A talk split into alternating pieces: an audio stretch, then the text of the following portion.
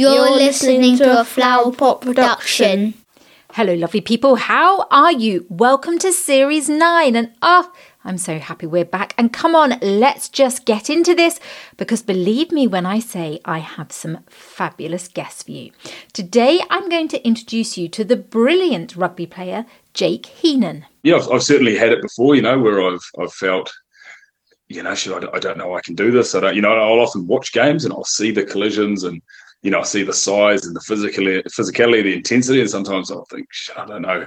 Jake plays rugby for Bristol Bears. He grew up in New Zealand and admits he didn't really have a plan B. He just wanted to play the game he loved.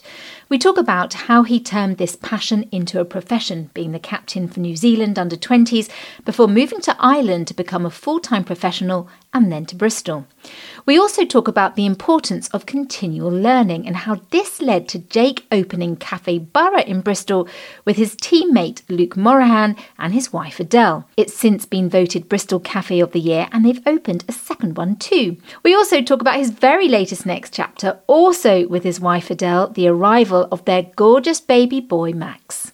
Jake is open, honest, and very humble. He tells us what it's really like performing in front of huge crowds and how he deals with those moments it doesn't go so well.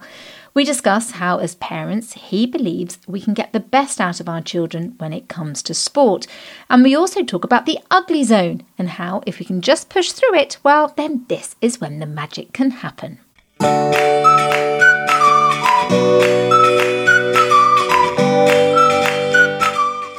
Hello and welcome to the next chapter by Ellie Barker. The idea behind this podcast is that as I start my next chapter from journalist to author, I speak with some incredible people who've already started their next chapter in the hope it might help you with your next chapter, or at the very least, you'll just enjoy the conversation. So here he is, Jake Heenan. Jake Heenan. Well, I can't think of a better way for me to start my new series of the next chapter. Welcome to you. Thank you so much for joining. Very welcome. And Jake, I should I mean for anyone listening, they won't be able to see this, but we are actually joined by somebody else who will be will be going on we'll mention later on, but little baby Max who's a month old, he's sleeping on your chest and he's just gorgeous. So this is a, a first for the next chapter, but very happy to have him with us. Yeah, hey, well, it is well and truly a next chapter for me anyway, as I'm uh, as I'm figuring this out on the job. So yeah. Well, speaking of figuring out, Jake, I'm going to also before we get going, I'm going to just hold my hands up that rugby is not one of my best subjects. So I want you to just bear with me and be patient if I ask you some, what probably sounds like some completely ridiculous questions. That's no problem at all. Okay, so we're going to start with, as we always do with the uh, with the prologue. So you grew up in New Zealand, and I understand you grew up uh, in a, on a farm. It was quite rural living outside of Auckland. Yeah, that's right. So I grew up in um, was is outside of a city called Whangarei. Uh, it's the, sort of north of the um, north of the North Island.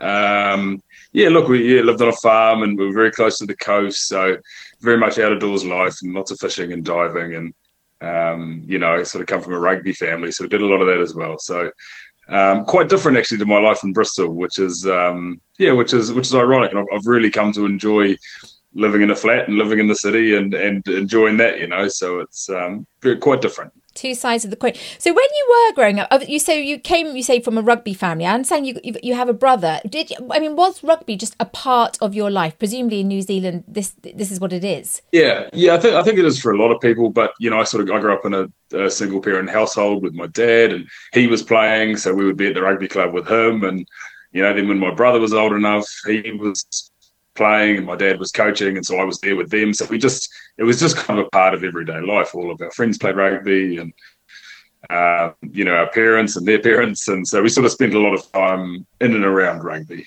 Um, at, at school what kind of pu- pupil were you? Were you into your academic sort of side of life or were you just all about your rugby? Yeah I, look I started school and, and I was and I kind of I kind of lost direction a little bit. I, I, I quite enjoyed my sciences and that and um, and I sort of lost my way a little bit and didn't sort of know what I wanted to do. And that was when I probably more picked up rugby. And, and in the end, it was, it was just sort of eat my lunch and play rugby and, um, and try and make a go of that, you know. How how does it work, Jake? And forgive me for asking, but you know when because obviously we know lots of people and their they their children play rugby and we see it and and my son um, plays football, uh, you know, and I see the passion that he has for it. But when does it go from being something that you feel passionate about and you do to you think, do you know what? I actually can make a career out of this because presumably, I mean, this is every sort of little boy's dream to take their sport that they love to that level. So when was it for you that you started to think? Hang on, I could actually do this? Yeah, my journey was probably a little bit different. So where we grew up, it wasn't. Um, there weren't really a lot of, you know, there's a professional rugby team or a semi-professional rugby team, um, but there weren't a lot of, uh, you know, super successful rugby players there. It was a small place and um, you know, a lot of resources, etc. So I, I kind of, you know, I wanted to make a, a regional uh, team, and and I made that. And um, you know, I was lucky enough. I sort of played well enough, and, and I made a, a New Zealand schoolboys team, which I, I, didn't actually know existed at the time. But um, so I, I, sort of it was probably around the age when I was 15, and they started bringing a few of my contemporaries into the local academy. Uh, which I didn't make, and that was kind of when I was, you know, I just wanted to make the academy because I wanted to, you know, I wanted to to be there, and then um, once I got there and I, I, saw a rep team that the guys who are older than me were making and kind of want to I want to go and make that and that's kind of how it happened and I was fortunate enough to you know get a few a few breaks and a few opportunities and um, you know was able to be in the, the right space to take them I suppose. And so, because I understand, did you? You also went to the Unitec uh, Institute of Technology as well, did you? So th- that was after school. Yeah, so I, I, was fortunate enough to play in that, that schoolboys team um, and then I was offered a, an academy contract, which was, you know, it was sort of a bit of beer money um, to to go down to Auckland and train there, which is obviously a much better facility and much better players and resources. So I went there and, um, you know, looking back, it was we were really fortunate that we were we would train before eight and we'd train after five. So we had a whole day to, to do something. So I um, yeah, did a bit of study at the university for for a couple of years, um, just until I signed my, my first full time contract. And did you ever think then, you know, did you have like a backup plan? If you were thinking, I really want to be a rugby player, did you ever think, do you know what? So when you went to the institute, actually, if I don't, this is what I'm going to do. Absolutely not. No, I was very, um, I was very bull bull-headed young man. I was very, um, you know, very strong convictions. I knew what I wanted to do, and and um, you know, and I was very, very, very driven, very single-minded to achieve that. So I, while I studied, and I knew that rugby's a very limited career, and you're going to do it for so long. So I knew that I wanted to continue studying through my career for afterwards. But I think at the time there was there was no way that I wouldn't sort of succeed in rugby because that's that's all, all I really wanted to do. Yeah, absolutely. And so for you then, when you presumably when you went to Auckland, that must have just felt oh my goodness that you were sort of really in right in the center of it all. Yeah i mean i was again i, I was um i loved it. I loved i loved the training. I loved the competitiveness. And, and I, I just couldn't wait to get my hands on you know bigger better players and and the opportunity to train more and, and train better. And again there were always more teams and more things to try and accomplish. So i was just yeah i was just super excited for that you know to sort of you know you, you sort of i suppose you you almost grow you know where I was, I'd I'd sort of became a you know I'd, I'd, filled out my pond as it were, and I was I was ready to, to go and be a small fish in a big pond again, and and and have another go. So um, so yeah, look again, loved that, and got to play with you know um, you mightn't be aware, but the likes of Steven Luatua and Charles Piutau, they, they play with us here, and two of the best players in the world, and um, they were two of the guys I met on my first day in, in the Auckland Academy. You know, and these were the sorts of guys who were who were there. And, and I think of that academy, there was seven or eight of those guys went on to be All Blacks, and it was um, so it was just it was just super exciting to to sort of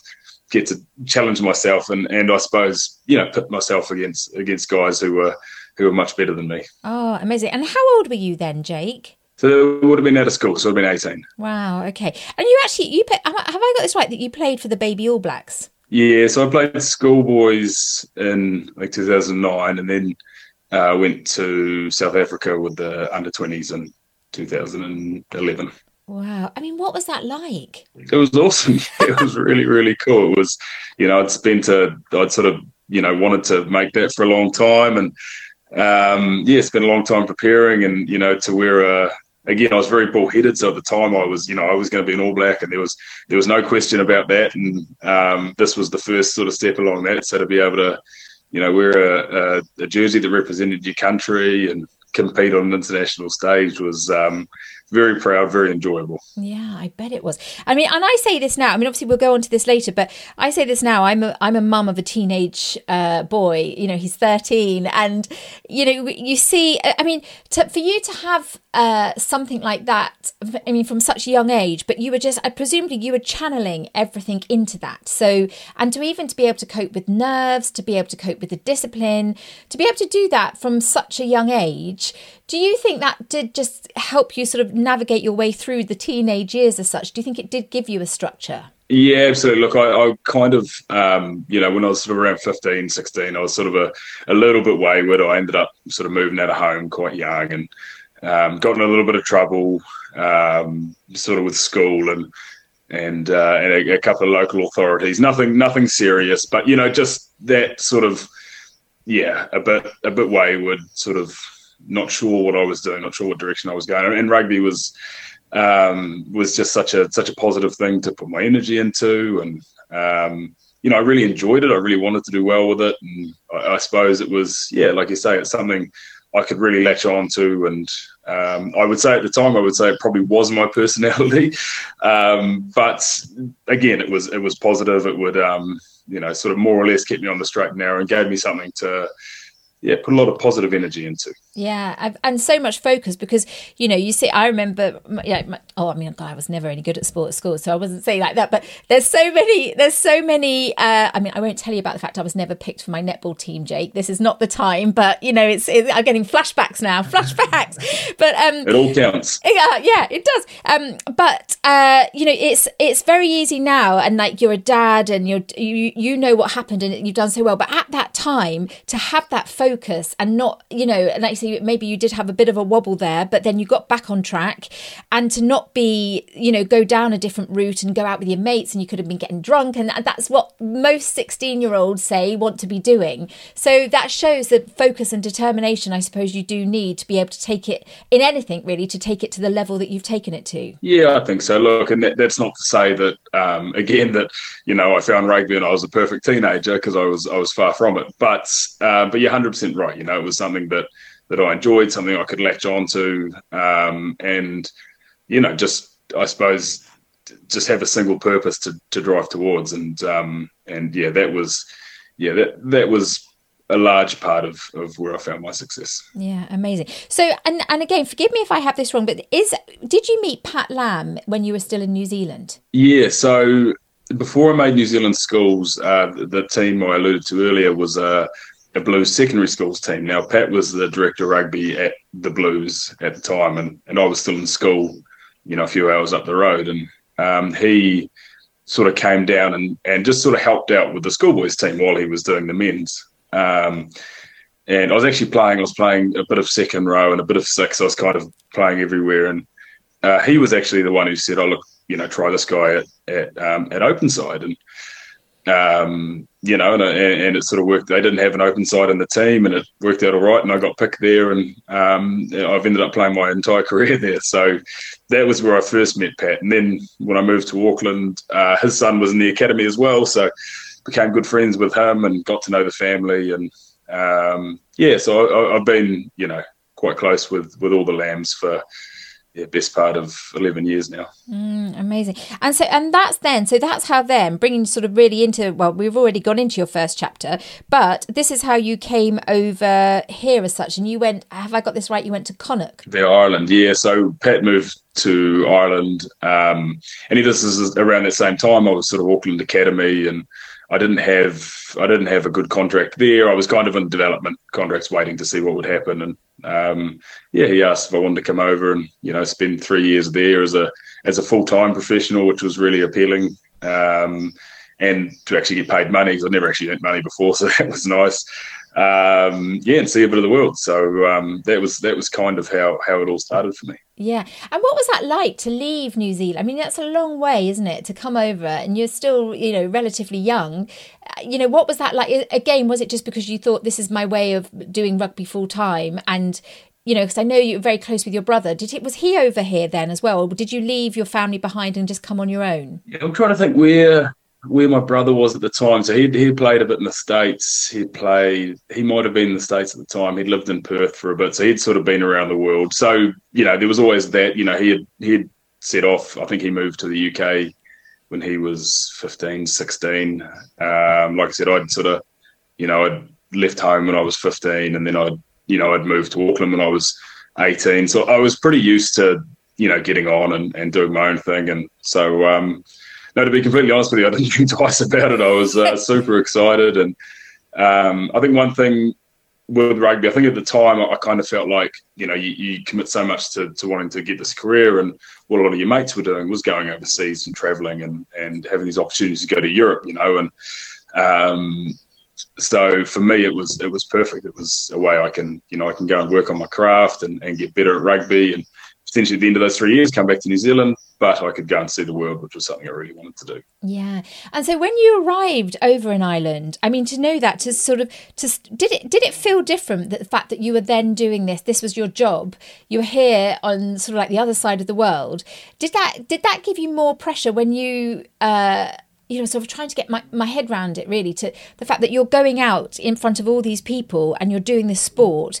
Did it change in any way, or did you just carry on doing what you had always been doing and sort of learn how to deal with that kind of pressure? Yeah, not at all. Not at all. I think, um, you know, it was an opportunity, one, to put more time into it, you know, because I, I loved, I love training. I love sort of trying to be uh, better at, at, at rugby. So, you know, I suppose in that first year, I learned so many you know so much about professionalism and you know about myself and that was really exciting. But for me it was you know it was an opportunity to compete against professionals um, to compete against um, you know very very good players around the world. We got to play against uh, Thierry Dusautoir who's a French legend and obviously Alun Wyn Jones and um, Leinster who had the entire Ireland team. So these are the people I was you know so I've sort of gone from playing um, you know, semi-professional sort of club rugby to competing against some of the best players in the world. So for me, it was it was just super exciting. It was um, it was the same as everything else I'd done. It was just you know sort of put my head down, do the work, and, and get out and just really enjoy myself. I suppose. And and is it? I mean, do you always really enjoy it? Do you, I mean, when you're facing people like that, do you get do, I mean, do you ever get, uh, especially going back then, did you get, were you nervous? I mean, when you walk onto that pitch and there they are standing there and these enormous people, do you ever look at it like that? Or is it more, are you able to be grounded enough to think, hang on, this is what I've been training all my life to face? Yeah, absolutely, absolutely get nervous. Um, you know, and, and yeah, I would go as far as, you know, saying sometimes, um, yeah, sometimes I get scared, and it's um, look, it's it's all part of it. You know, that's sort of the challenge is um, to be the best version of yourself, and um, and and how that you know that doesn't just happen on you know at, at kickoff. That that happens all through the week and and all through the year, I suppose. So. Yeah, I mean, mostly, mostly, I, I just get very excited. Um, you know, I, I, love what I do, and, and I enjoy the challenge. And, and for me, if I'm if I'm relaxed and I'm comfortable and I'm, enjoying, um, you know, the the day and being there, I, I play better as well. I, don't sort of I don't tend to play, um, a, you know, overly angrily or anything like that. I just I, I, really want to enjoy it, and if I'm enjoying myself, if I'm having fun, then I'm playing better. So, yeah, I mean, there's absolutely, um, yeah, absolutely times where where it's it's it's pretty nervous, but yeah, I think for me, it's that's all part of the fun. You know, it's part of the challenge and um, part of sort of yeah, me me growing as a person and and yeah, challenging myself, I guess. Mm, absolutely. So you were there, you were there for three years, and then so now you're in lovely Bristol, and we're very happy that you've come to Bristol. Um, and how again you're you're here with Pat Lam. In fact, we actually my husband and I saw him in our local pub the other night, and we were we were quite completely starstruck and uh, quite excited, but we didn't we didn't dare to go up and, and say hello to him. But um, so you know, you're big. It's a you know Bristol is now a big part. You are all a big part of Bristol. So how did it come that you came here to Bristol? Yeah, so look, I, yeah, I worked with, with Pat for, for five years in Ireland, and, and obviously he came across and um, got the job, and uh, my mother's English, so I'm, I'm, qualified for, for England, and I have a passport. So that that probably logistically was part of the reason. But um, you know, my, myself and Pat have worked together for a long time, and uh, I think we've we've got a very good relationship. There's a lot of trust there, so he was keen to bring me across, and I think I was ready for something new as well. Galway is, an incredible place. I loved it, but uh, I don't know if you've been to Galway. It's a very small place. I think there's 64 pubs within a kilometre of the city centre, you know, and you've sort of once you've been around those a few times, it's probably time to move on. So you've done them. um, so yeah, it was ready for something new. So um, so yeah, it was it was a pretty easy decision. Okay, so then so you came to Bristol, and did, had you met your wife by this stage? Did you meet your wife in Bristol? I met her in Galway, so we'd been together for two and a half, three years in um, in Galway, and then we we moved across. So um, it was nice for us as well. You know, we could kind of move here together as a couple, and and we could kind of, you know, build a bit of a life together, which was which was really nice. Yeah, I'm going to just have to ask you: Does she like rugby? Does she like rugby? Yeah. Does she enjoy it? She, she's she's yeah, I think she does now. She had no idea what it was when we first met, but um, yeah, I think so. I hope so. Yeah, uh, yeah. Well, I hope so. You have to you have to ask her, Jake. You have to ask her. Um, and then so so um, so here you are in Bristol. So you know we know, and again, um, I know this. Uh, we have got lots of lovely close friends, and they go off and they watch Bristol Bears, and it's such a big part and it's lovely to see. I saw it with my dad and my brothers with football and it's just such a lovely thing to, and it's such a bonding thing isn't it for not necessarily just fathers and sons but families to go along. So again when you're there and i know sort of what a family ground it is when you walk out do you ever think of them? You know how do you deal with that the crowd there? And you can you know there's there's children and you're their hero and you're going out and you need to win because otherwise they're going to be really fed up. Do you ever think think like that, or is that just a completely sort of ridiculous kind of mindset to have? Yeah, look, I think um, with you know when you when you're playing the game, I think again part of enjoying you know enjoying playing and enjoying the experience and you know enjoying the noise, enjoying the atmosphere, and enjoying meeting people, and and that's you know that's that's a, a massive privilege. Um, but then I think in, in, terms of the actual game, um, you know, I suppose a snapshot of high performance is just very small moments one after the other you know and it's all it's all about the next moment and, and whatever that looks like it's it's winning that or, or putting your best foot forward there. So and that's what the 80 minutes are made up of, of, of tiny moments and and me contributing my best to help the team. And so that's that's kind of where my head is at is just okay what do i have to do now?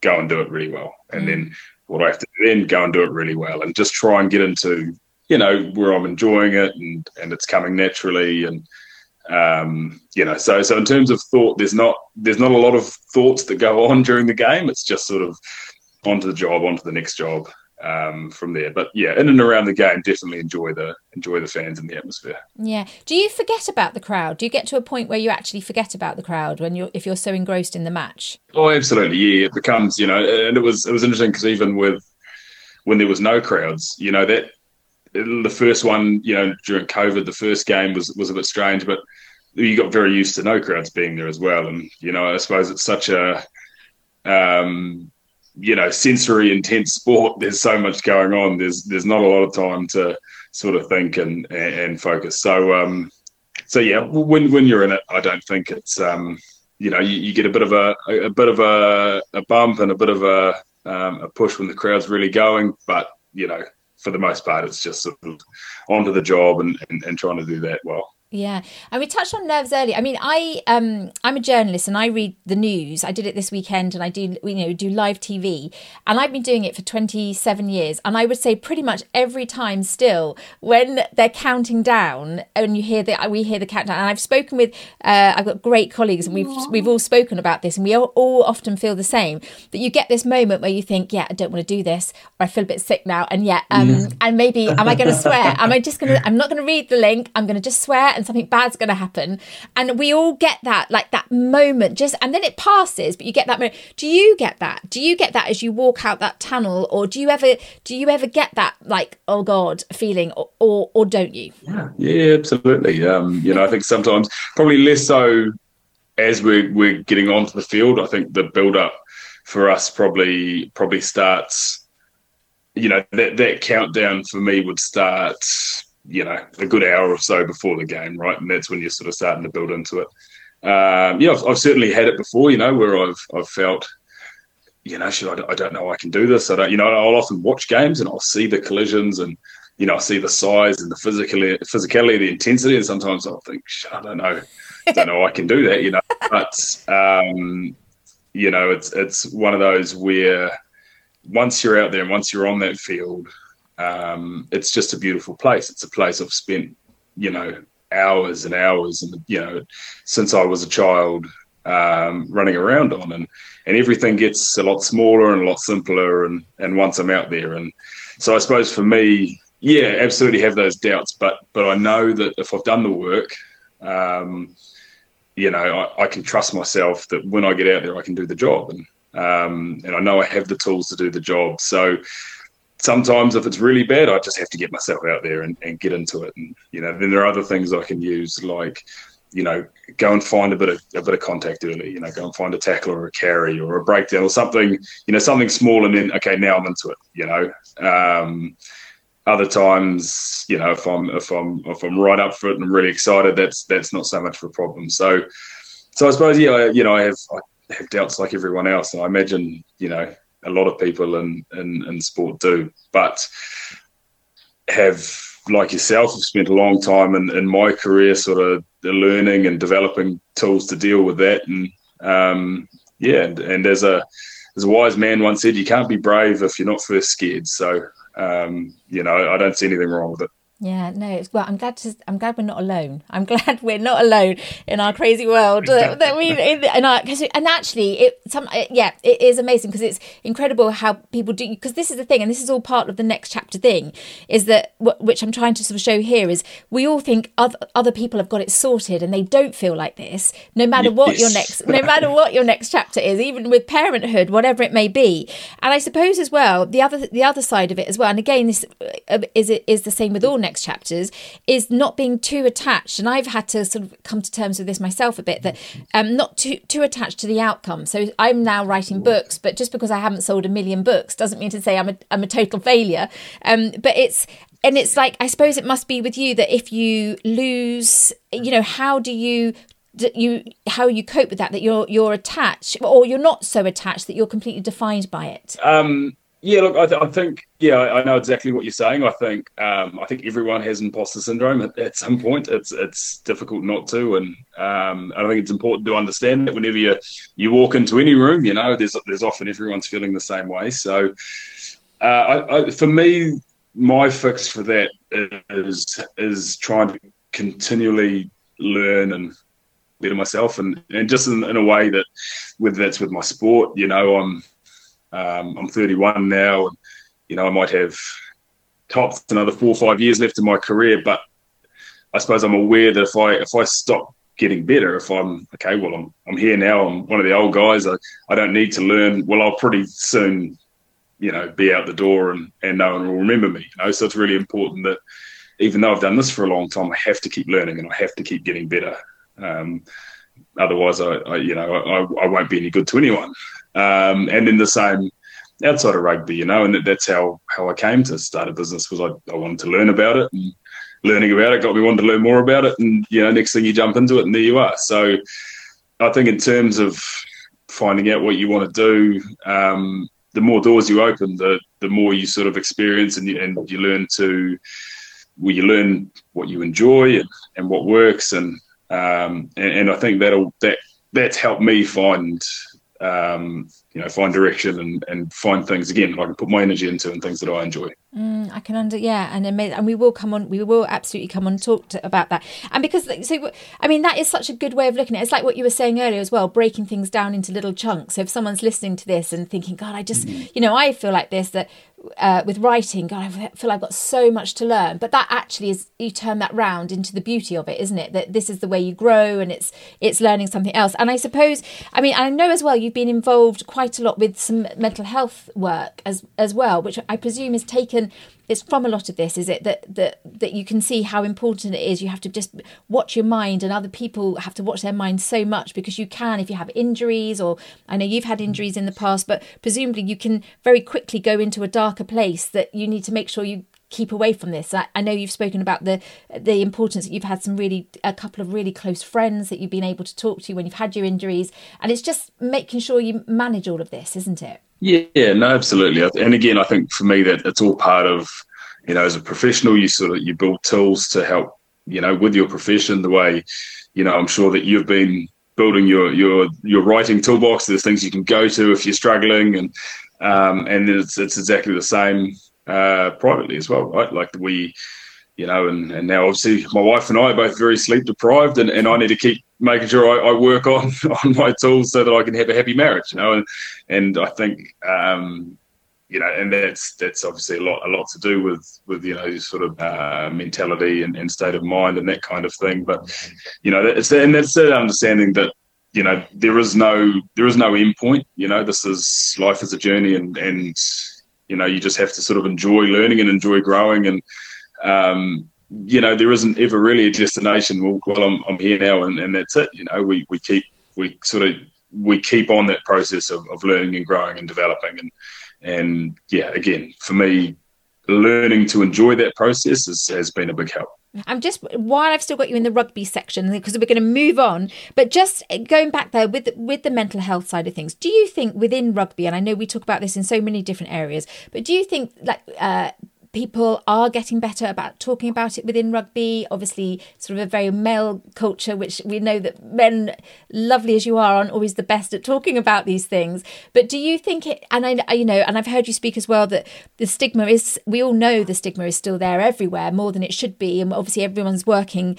So many people are working to get rid of this. But do you feel things are changing? That you are all a bit better at talking about how you are and with each other? I think so. Yeah, I think so. It's it's always it's always going to be a, a, bit of a a bit of a wrestle, you know, with with high performance sport. It's you know you, you have to get results and, and you have to be at your best time and time again, and that's obviously difficult and um, and that causes causes pressures, you know. But but there's no way around that. So I think I think people are definitely better at, at sort of sharing experiences and finding common ground and and techniques and tools that are used to sort of get through those sorts of things. Um, you know, particularly, I mean, I, I, can only really speak for for Bristol Bears, like an excellent group of lads. I think an organisation which is, you know, which is very vision driven, um, culture driven. You know, we don't have we don't have bad people in our organisation. You know, so that's that's a big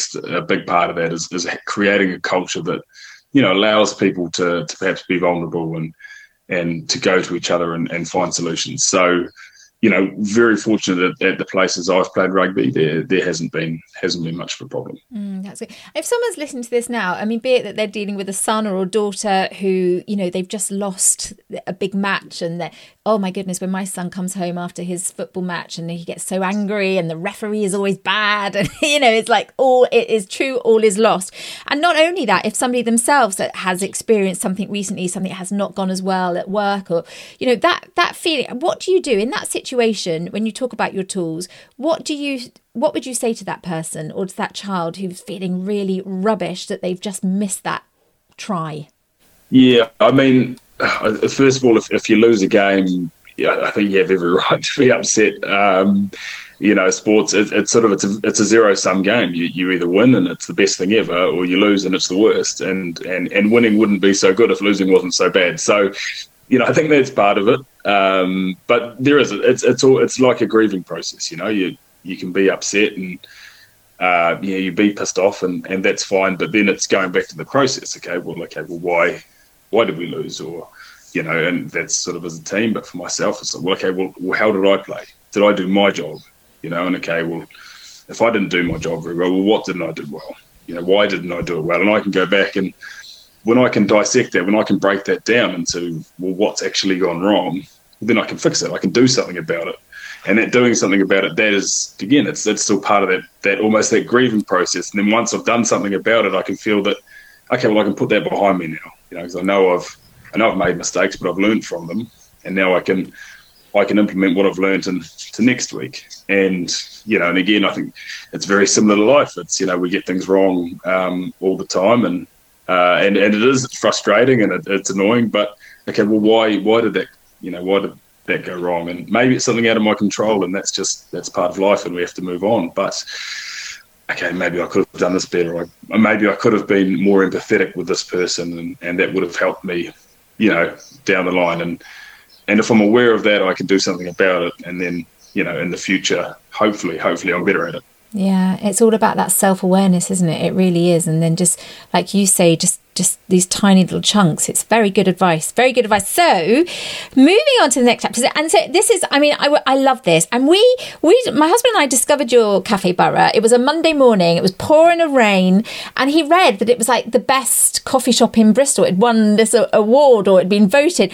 And we were like, oh, we'll try it. And we're like, and and we you know it was a pretty bleak morning. And it was just i'm not just saying this jake i promise you i'm not just saying this but it was just like full of sunshine like lovely people working there lovely atmosphere just gorgeous packed in this on the side street of bristol. So how but we were saying and then we say hang on this is because i remember on our news we then i thought oh, actually we, i think we had done a piece about this. But like so how did does a rugby player go to opening? I know you're doing it with your partner Luke. How did you go to opening a coffee shop? Because in the nicest respects, you mentioned beer and the 64 pubs uh, where you were, but it normally it's associated more with alcohol than say ho- coffee. If I, am I right? Am I being very old fashioned saying that? No, look, I, I think um, yeah, part like coffee is a big part of rugby culture, uh, mainly because you know because we train quite hard. There's not you know, uh, going surfing and uh, walking, hiking, those those kind of things can be quite difficult to do on your downtime. So so often drinking coffee is almost turns into a hobby. Um, so I think so for for Adele and I, we, we'd sort of you know we'd talked about the idea maybe after rugby, and we had some time, maybe something we'll go and do.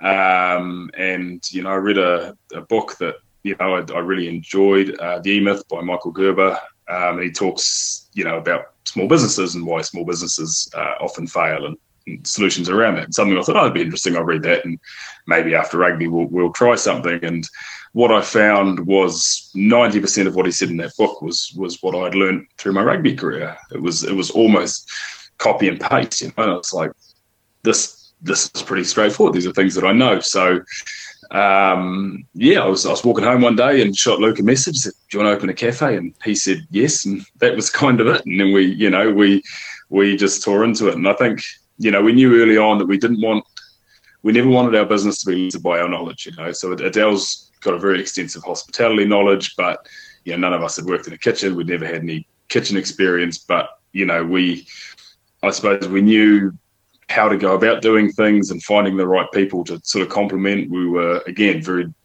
we were very vision driven about what we wanted to to achieve and um, and yeah we, we just put our best foot forward and and we got it wrong a lot and you know we learned and we went again and it was it was just rinse and repeat and um, and we're still doing that now to this day. That's amazing, though, isn't it? And isn't that interesting? And I think this is again something in next chapters that we all forget. All you would never believe what you'd learn through rugby would help you uh, open a business, but actually, so much of what we do learn, you can apply it to other to other parts which you you wouldn't necessarily believe you can do that and so uh, and what i think is amazing is you did this in lockdown didn't you because you started off with takeaways only which is i mean to be honest is really mm. brave yeah, yeah. Look, it was um, you know sort of I suppose the timing the timing didn't work out too badly for us in the end. We were able to sort of renovate while we you know while we were serving takeaway coffees. Um, people were sort of ready for something new. I think a lot of our success as well is we wanted to be we wanted to be a really friendly, inclusive place. We wanted to you know I find that coffee sometimes in the UK, if it's a really high standard of coffee, it can it can be a bit intimidating. Um, it can be you can almost feel that you know, well, if I don't exactly know what this coffee is or that coffee is, maybe I'm not welcome, you know. And we wanted to really break that down. So we wanted to have that really high offering of, of coffee and, and food, but we wanted to be a place where everyone comes, everyone enjoys it. Um, you know, we, we put a lot of emphasis on the people element. So, um, so yeah, for us, that was that was kind of a yeah a big part of of why we started, and we found that during COVID, people you know were, were really really missing human interactions, you know. So so having that emphasis there was probably a big a big step to our success. So while the timing was difficult, um, there were a lot of silver linings for us. Yeah, absolutely. And uh, so Luke, I think Luke's from Australia. Is, is, am I right that he's Australian and you're obviously That's from right. New Zealand? And so you thought uh, you could see that that actually the way the coffee shops. I mean, you know, there's so many coffee shops in Bristol, but the way it was done already isn't quite like how you knew it from combined with Australia and New Zealand. You, so you could bring something different, and it's all it's very local, and there is a completely different feel about it. There is a real there is a feel about it, um, and I don't know how you create that but there is but but you have. And is that is that sort of was that was part of your philosophy? Because again i think people are so they think oh hang on they don't oh, i'd like to open a coffee shop but there's so many or i would like to be a florist but there's enough florists. There's always enough of but the, the truth is there isn't is there? Because there's not a coffee shop does like you and luke could create which you have created which is something completely different here in bristol. Yeah i think um, you, you did right like being the first thing we did was set out our vision and finding our true north, you know, and that way, whichever direction we took, well, okay, we knew this is where we had to get back to. And um, again, being very sort of people first and um, putting a lot of emphasis, putting a lot of effort and emphasis in, in, people. And that's not customers, but that's staff, you know, and, and finding ways that, and again, you know, rugby is such a, a culture heavy job that, that we found we had a lot of tools that we can build a really good team and we can find good people and we can have really honest and open conversations with people and, and, and help them get better and, and achieving what we want to achieve. So so that really helped. Um, and yes, and then we, you know, we set out and we, we had our vision of where we wanted to get to, and um, yeah, we, we just sort of worked away on it, I, I suppose. Yeah, it's amazing. And then you've opened a second one on the Gloucester Road as well. Yeah, yeah, we've um, yeah we're up and which is probably more of your sort of uh, your local community cafe, but you know we bring the same values through, and um, and again, it's it's a lot of it's cut and copy of, of what we do, and and I think on that that people element, it's it's exactly the same as what we spoke about earlier. It's there's not an end goal. It's not like oh okay, I've done this, this, and this. Now I've got a great team. That's good. You know, like a, a, big part of my job within the cafe is, is just having conversations with people and you know whether someone's disgruntled or whether they're doing really well and it's just sitting down and, and talking and, and even if it's neither and just having conversations like this and, and, and you find out a lot about where they're coming from and you find out potential weaknesses in the business or things that we do well but we don't do enough of and um,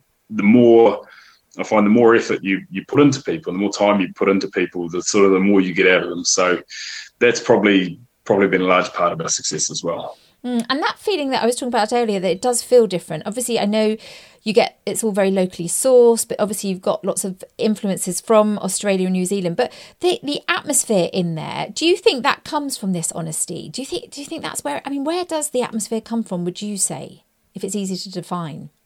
Yeah, I think we, you know, we put a lot of emphasis on on good customer relations, and not everybody wants that. Not everyone wants to come in and grab a coffee and and chat with someone, or not everybody wants to a table service on their lunch break. Maybe they want to grab something and go, and, and that's fine. But so I feel that the the culture we've created amongst our staff and amongst the cafe, we it's kind of reflected in our customers. You know, we, we attract customers that that want that. You know, and and we get we get ugly customers just like everyone else who are, you know, get upset at, at nothing and and they often don't come back and it's absolutely fine. So that's probably how we've created the culture again is, is we've set out to achieve something. Um, you know, we we haven't compromised on it and and that's the people we attract and, and that's kind of what we wanted. You know, we wanted to be a place where everyone's welcome and, you know, you come and, and you have a good time, you enjoy it. It's, it's very people first and and again, if people don't like it, then that's absolutely no problem at all. And when you were recognised for all of you, for Adele as well, and Luke, I mean, that must have been such a special thing for, because a big thing in Bristol, because again, there are so many places, but to, to be recognised like you were, that must have meant everything to you.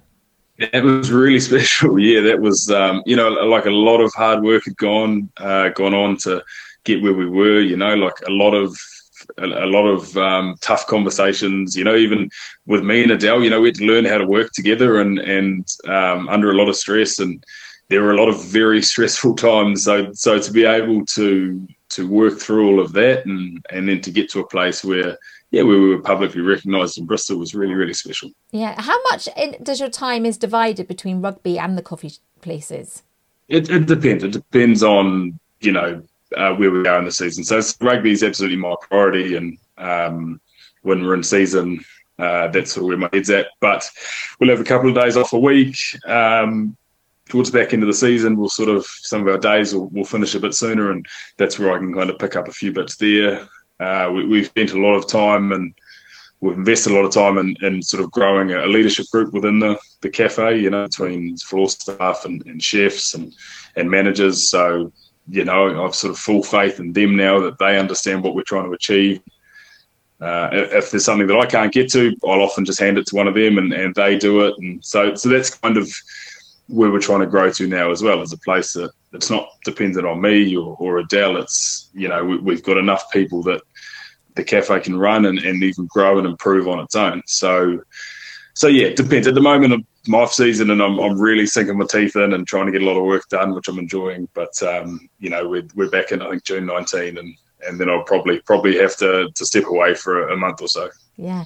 And what, I mean, Jay, what happens if something's not gone well, shall we say, at rugby, and you're in a bit of a bad mood, like we're saying, it, and then you come in, I mean, and then a customer starts moaning at you, do you are you never tempted to say, you know, just, you know, bog off. Yeah, I suppose you have to. Re- and likewise, yep. if it, if it, if it's gone well, if it's gone well, and you're like the coffees are on the house, you might. I suppose. It, you have to be a little bit careful with both. Now, fortunately, customers don't don't moan at me too much. I sort of I, I try not to get behind the bar too often. We've got people who are much more qualified than me for that, so I, I leave that to them. Um, if, if, rugby's going poorly, sometimes I'll, I'll, just keep away because obviously you'll get you know you'll get Bears fans up there, and and yeah. some of them will will take the liberty of of asking you what happened and what went wrong. And you're like, don't really feel like talking about it. So, oh, yeah. look, sometimes I'll just keep away. But um, but to be honest, like I, I found throughout my rugby career, doing something else has helped it. You know, if, if all I focus on is rugby, we have a bad game, or I've been dropped, or I'm not playing. Okay, well now I can get home and I can go do something else. You know, I can sort of leave that to one side. Um, sink my teeth into a bit of recruitment or you know some strategic planning, whatever else it is. Um, focus on that, and then I can pick that up on Monday when I'm back at work or Sunday night when I'm getting ready, you know. So that's always really helped me as well mm. um, to have something else to, to focus on. Yeah, absolutely. I, I, mean, how do you cope with that when people come up to you and say about your performance? I mean, how how do you? I suppose you've been used to that for a long time, but how do you cope with it? Yeah, I mean, like you've probably seen a good few rugby interviews that they're always generally pretty bland. Um, we tend to rinse and repeat the same things. So, look, it's you know, it's the same. It's oh yeah, it was a shame, and oh, it didn't go away, and you know, you kind of you save the cussing for them when you get home. So and so said. So, no, it's um, it's pretty easy to just sort of put on a brave face and, and give a few a few generic one liners and um, you know, and then then sort of move on again. Move on. You've given away the secrets now, Jake. I'm going to tell our sports in, know, reporter. I know. Yeah, I know now. You I know. yeah. bland You'll have to really next time you talk to a rugby player, you have to really grill them because yeah, otherwise, otherwise they'll just give you the same answers again. again. Yeah, yeah. I'm going to tell. I'm going to tell Ross, our sports reporter, and so and so. Uh, go, just finally finishing it off there. So at at Bristol Bears, I mean, what do they all think of you with your coffee? And but and who makes the best coffee at Bristol Bears? Is it you, Jake? No, it's, it's actually not me. It's not me at all. Um, so we've got a, a, good few of the boys have have the sort of the at home sage machines. Right. Um, Harry Randall would be one of the better the better coffee makers, I believe. Piers O'Connor can make a coffee. Um, I mean, I, look, I'd, I'd, like to think I'm top five, top ten, but but I wouldn't be number one. um, look, and the, the, boys are great. We've you know we've a, a, good few boys who sort of come up every day on their day off, and um, you know Simi is up there most days, and Gabs, the twins. So um, yeah, we you know we we really enjoy that, and they actually get along with the staff really well. Um, you know, I think um, you know a few of them you know, one of our, managers played tennis with one of the boys, and um, like like you said earlier, it's a nice little community, and and the Bears boys, you know, that, that live in and around here really really sort of get involved in that. Yeah, that's brilliant. That's brilliant. Although you, I hope you don't like walk along and then you see them in the coffee shop down the road or something, because you know that that could cause a bit of tension. no, look, you can't you can't only go to one coffee shop, and I understand that. You know, I understand that myself. You have to sort of spread yourself. As long as you come back, fine. Yeah, that's fair enough. And it's research. It's all research, I suppose. And I mean, I can't, I can't not mention your other sideline of a, not a sideline at all. Actually, next chapter of now you've become, a, you've just become a dad. Amazing. How are you? And how is it? And you, and amazing. I've seen some pictures of you and Adele and Max. And it's just gorgeous. You look like you're doing very well. It's yeah. Look, it's amazing. It's um it's tough. Yeah, it's tough. The you know the sort of he's got a bit of a, a monopoly on sleep in the house, which is um, which is fine. But you know, I think it was actually someone someone said it to me. It's you know the the sleepless nights and you know that are, are daunting, but what people don't tell you is you know how nice it is and, and, and what a privilege it is to sort of be up with your with your son and, and enjoying that. So it's um, I suppose the timing's been fantastic. You know, I've got a good bit of time off now, and, and me and Adele can kind of figure it out together. Um, but yeah, it's you know really really lucky, really enjoying it. How old do you think he'll be before you give him his first rugby ball? I don't know. See, now I'm debating giving him a set of golf clubs. Ah. You know, like much much more lucrative, sort of longer career, but. I don't know. Yeah, we'll we'll we'll wait and see. I, I, I don't think I'll be rushing it. We'll um, you know, I'd like to you know, give him as many opportunities as possible, and you know, sort of let, let him let him decide what he wants to do. Yeah. The question is, does Adele like golf? Do we know that? No, no, no. But but but Max's dad does, oh, so okay. you know, I can go play with him on weekends and instead of watching him run around in the rain, you know. Yeah, there you go. There you go. I suppose everyone's sort of happy in the end there along the line. So, so to um for your to be continued, Jake. I mean, there's so much. What would you What would you like to do next? I mean, obviously, I know you want to just you want to concentrate and keep doing as well as you can on on your rugby. Is that and is that and I love this idea, isn't it? That, like you say, you don't just do it and then you move on. That's all part of it, isn't it? It's just becoming better and better at what you at what you do.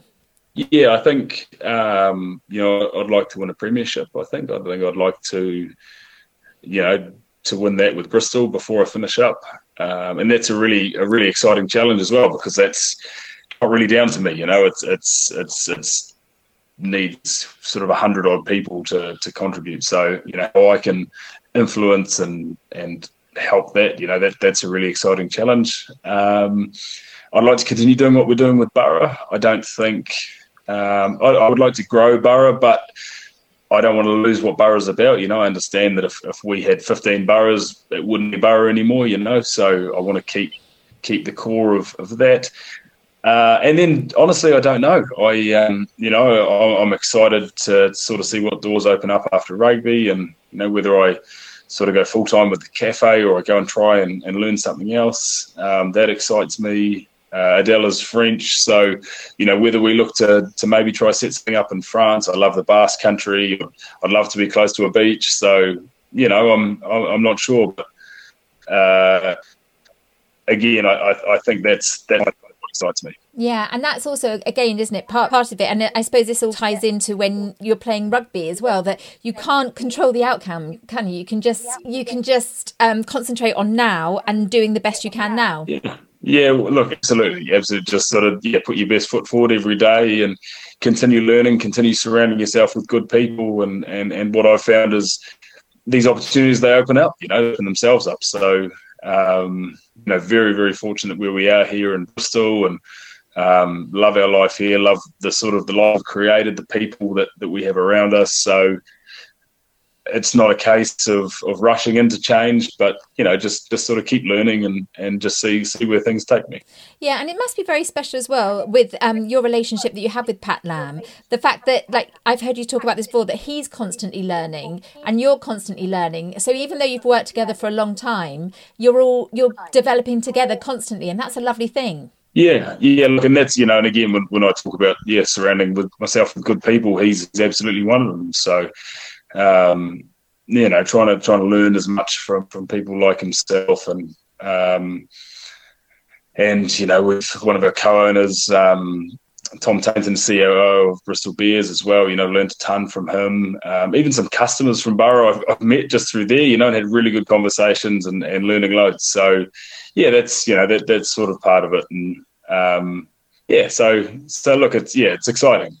I still think you must be quite patient though, Jake. You know, if somebody says, Oh, do you know, if I were you, and it's probably some sort of like elderly, unfit person saying, you know, you should just be doing that and you should be throwing there or whatever, or in talking in terms that I can't. So I'm sure you're very, very patient. So so your acknowledgements, who would you like to thank? Who are the people who have been very special and who have helped you along the way? Since I've met my, my now wife, I've, I'd like to think that I've, I've improved and grown as a person. So, um, you know, she's been fantastic with, you know, with the cafe, with my career, with um, probably my enjoyment of life. You know, I just, I, I, really, you know, sort of enjoy what we have and enjoy the time I spend with her and my family and, um, and our friends. So that's, you know, that's, that's probably the big one. Um, you know, my older brother's always been my best mate and, you know, he's one who's always, um, you know, always encouraged me and, and helped me through and, and has always been really honest with me as well, which is you know really important. Um, then the likes of you know Pat Lam, who's who's sort of brought me along um, with his career and given me opportunities as well, and um, yeah, those, those are probably the big three. Finally, for your tips and advice, so two things. I'm going to ask you two things here. So in terms of sport, uh, because I think there's we see it. Um, there is such a thing. You have to be so careful, don't you, as parents, and you want to encourage your children, but at the same time, you can see it where parents can be, dare I say it, a little bit intense. Everything, you know, there's all different sports, and they're expected to be so good at county level, of every different level, and great in academies and all sorts. What? How do you? What would you? Your advice be to parents really to toe the line between encouraging a child, but without pushing them too much that it just becomes overwhelming? Yeah, look, I think I think it's important to you know to know what the person wants to do. You know, if that's the end of the day, you know, I, I can want Max to to be a professional golfer all I want, but if he doesn't want to be a professional golfer, he's not going to be. You know, and and again, I think for me, I I wanted to be. You know, this was something that I really wanted and I enjoyed. So um, I think if, if if kids if they latch onto something and they really enjoy it, then you know, one encouraging, um, two probably a bit of honesty as well always helps. That you know there there is hard work and and this is kind of what you need to do. But I think the big one then probably is creating that pathway and you know, I, I, think looking back, I was very fortunate because I I didn't I didn't know what that pathway was. I kind of stumbled onto it. But if someone had said to me that, look, if you if you do X and and then you do Y, you'll you know you'll get you'll get here, and then once you get here, you can you know try getting here, and um, and I, I think that's well, I, I assume that's what schools sort of aim to do, and but the more sort of opportunity and, and the more that pathway is sort of clearly defined. And and then as long as it's something that, that kids enjoy doing because at the end of the day if, if a, if a kid doesn't enjoy it then i don't think you know I, I, don't think any parent should push them into doing it no and also do you have i mean i don't know your feelings and it's something that always sort of slightly bothers us as parents and, and also in interviews that I've done that there is such a lot of pressure on young people now. They have to be so good at everything, you know, good at rugby, good at uh, tennis, good at swimming, straight A students. And we're, you know, the, the society is such, schools, you know, we all expect so much of them. I mean, what do you think about that? And and what would your advice be? That do you think that if there is a particular talent in rugby or whatever it may be, to channel on that just one rather expect perfection in all these different areas? Yeah, look, I, am not really in any place to be to be handing out parenting advice. Um, Come on, you're a month in. But no, look, look, I know, I know, I know, and he's not very good at any of those things yet. So, so maybe I'm I'm not the one to talk to. But um, yeah, look again. I think um, like anything, you have to focus on the process. You know, like you know, the outcomes will come if you get the process right, and, and if if the focus is getting straight A's and you know whether it's it's winning races or competitions or being the best and and everything um I, I just I, I, don't feel like that's where anyone's focus should be. The focus should be solely on okay, well, how do you get there? And if you enjoy this, okay, well, what is the process then? What what sort of things do you need to do? And a big one I would I would say for for kids is you know team sport. What's what are the things you need to be? You need to be able to commit to a team. You need to be able to turn up, you know, week in week out, and you need to be able to cooperate and and all these amazing life skills, and and those are the things. That's where I think the focus should be. Um, whenever we're trying to achieve anything, you know, it's which if we're trying to be the the best cafe in Bristol, well, we don't we don't get there by trying to win a medal. We get there by improving our customer service, by improving our you know our offering, and and I think the same is for for kids or adults in their development. If they if they want to be really successful athletes, well, then you you go and train and you go and learn things, and and then those things will come down the line. Um, I, I hope that makes sense. It makes perfect sense. And I think you're just so right in what you say. It all boils down as well to the enjoyment, doesn't it? I mean, it, they have to enjoy it and we have to enjoy what we're doing. Yeah, absolutely. I, I don't think there's there's any point in, in doing anything in, in life if, if you don't do it. Now, you know, that's not to say that it's a, um, all of it's going to be enjoyable. You know, there, there are parts of, of rugby that I absolutely don't like. Um, but I understand that's you know these are things that, that I have to do to get where I want to be, and and there's a real satisfaction in in um, in, in doing the ugly bits and and doing those sort of. Uh, one of the coaches calls the ugly zone. You know, if you're trying to learn a new skill, you, you sort of have to go through this bit of a dip, um, and you have to get really uncomfortable and and learn a bit about yourself and, and feel like you're sort of you're going backwards before you can come out of it and, and be successful. And um, you know and again i'm sure i'm sure you found that when you started writing that, that it got harder before it got easier you know and um, but if, if it's something you enjoy and something you want to you know you want to get good at um, that understanding that if you do the hard work again you focus on the process that that result will come and all of a sudden you're writing fantastically and you're enjoying it. What is your worst ugly zone bit you know what is the thing you do hate the most? So i think with with sport um, the thing i struggle with the most is, is when i'm when my body's not cooperating. Um, so i've had I've had four shoulder reconstructions now, so so they can get they can get pretty sort of pretty sore and pretty beat up. And um, you know, if I'm playing a lot of minutes, some weeks getting into the gym is, you know, it's, it's, I'm very limited in what I can do. It had a sort of few weeks this season where I'd I'd do a handful of push-ups, and that was kind of my my exercise for the week. But um, you know, th- those days get tough, as you know, when you're you're physically in pain, and it's not just pain, but you you know, it's almost borderline that that injury that can be that can be difficult. Um, you know, a lot of the gym work, a lot of fitness work. You know, I I, I love I love playing rugby. I'm I'm I'm like a kid. I want to throw a ball around. So um, a lot of gym stuff I don't. You know, I don't. It's not necessarily my favorite, but um, but you know, again, it's I put it in perspective, and and you know, I, I get paid to to exercise and chase a ball around. So it's it's not not overly difficult to you know to appreciate and, and get on with. Mm. And just very quickly, what's your very favourite bit? If you could say one moment, what is your favourite moment of being a rugby player? Uh, I, I, think in, in general, it's you know big games when when we're playing well. You know, I, I think back to South Africa at Ashton Gate this year, and everyone's on, and we're physical, and we're in their face, and um, you know, and and the sport sort of swings the momentum and, and when they have momentum and, and, everyone's scrambling and everyone's working to get back. So those big games I really enjoy. Um, you know, obviously we played played Toulon in a final in France a few years ago, and, and you can really feel the intensity and the speed and the physicality. And um, I love being out there for those. I love, you know, high pressure moments where you know where I, I have to, you know, I have to perform. Otherwise, you know, it, it could cost us a lot. Um, and yeah, and then I suppose that that for me is, you know, that's that's a, a combination of everything I've learned throughout my career, and then getting a chance to, you know, a moment that that I can't take back. If I get it wrong, that's it, it's gone. You know, and getting those opportunities, those are those are what really excite me. So. I think the big games, the you know the Toulon, the South Africa, we, we played a final um, 2016 for Connacht as well. And, you know, those are the ones that I really enjoy. Mm, amazing, amazing. And just very finally, so if someone's listening to this and they're thinking, hang on, look, Jake, he's got this amazing rugby career, but that, you know, he's also started up with coffee, which is completely different. And so there, this is making them think and think, do you know what? I can, I'm sure there, there is something I really want to do. How, I want to do something different. What, what would you say to that person? First of all, how do they find what they want to do, their next chapter?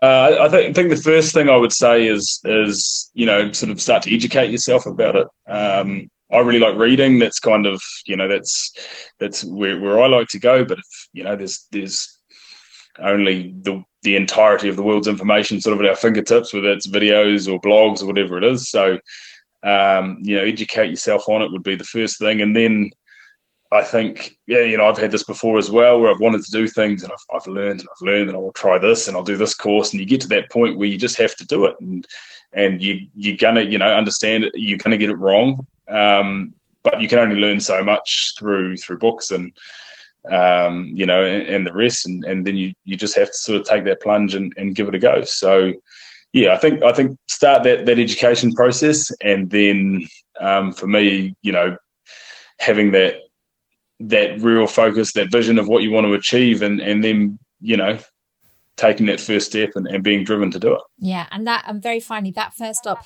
a bit like you when you're walking out in the tunnel and the crowd is out there, and it's like if somebody now, you know, they're going to put something on social media, they, you know, they're going to announce that they are going to do something, or they're going to put themselves really sort of put themselves right out there, like you know, in the arena, in the in the stadium. But they feel terrified to do it, and they're like, "Oh, I just don't want to do it. I don't want to do it." What would you say to that person? Yeah, I mean, I think you know, I, I, think you always have to to to look at look at the positives, right? Look at what you're trying to achieve. You know, I think I think it's it's very easy in life one to find problems and and two to to well to avoid problems you know and and i think it's it's important that rather than you know avoiding negative things we should go after the positive things right so you know having that focus you know what why am i here and, and what do i want to achieve? And and and then that's that's the direction you go you know and trying to trying to be as kind to yourself as possible and um yeah focus on i suppose focusing on what you can gain not what you can lose. Oh jake that is such amazing advice. You've been such an amazing guest. Thank you to you to max to adele. Thank you so much for being such a brilliant guest on the next chapter. Thank you elliot. Lovely to talk to you so there you are. What did you think of that? Oh, I love this. And hearing that even rugby players like Jake have their moments. And look, it's just all about breaking it down into smaller pieces and working through them. I am so going to use this. I love that too. Look for the positive in what you're trying to do. And then when we just focus on that, well, that becomes our path. So, if you happen to be in Bristol, I know Jake, Adele, and Luke would love, love to see you at their lovely cafes. The link is in the show notes. You can keep up to date with me and my books at elliebarkerwrites.com, and I'd so love it if you joined our next chapter community. If you sign up to my mailing list, I'll send you little notes so we can keep in touch. I'd love to know all about your next chapters, whatever they are.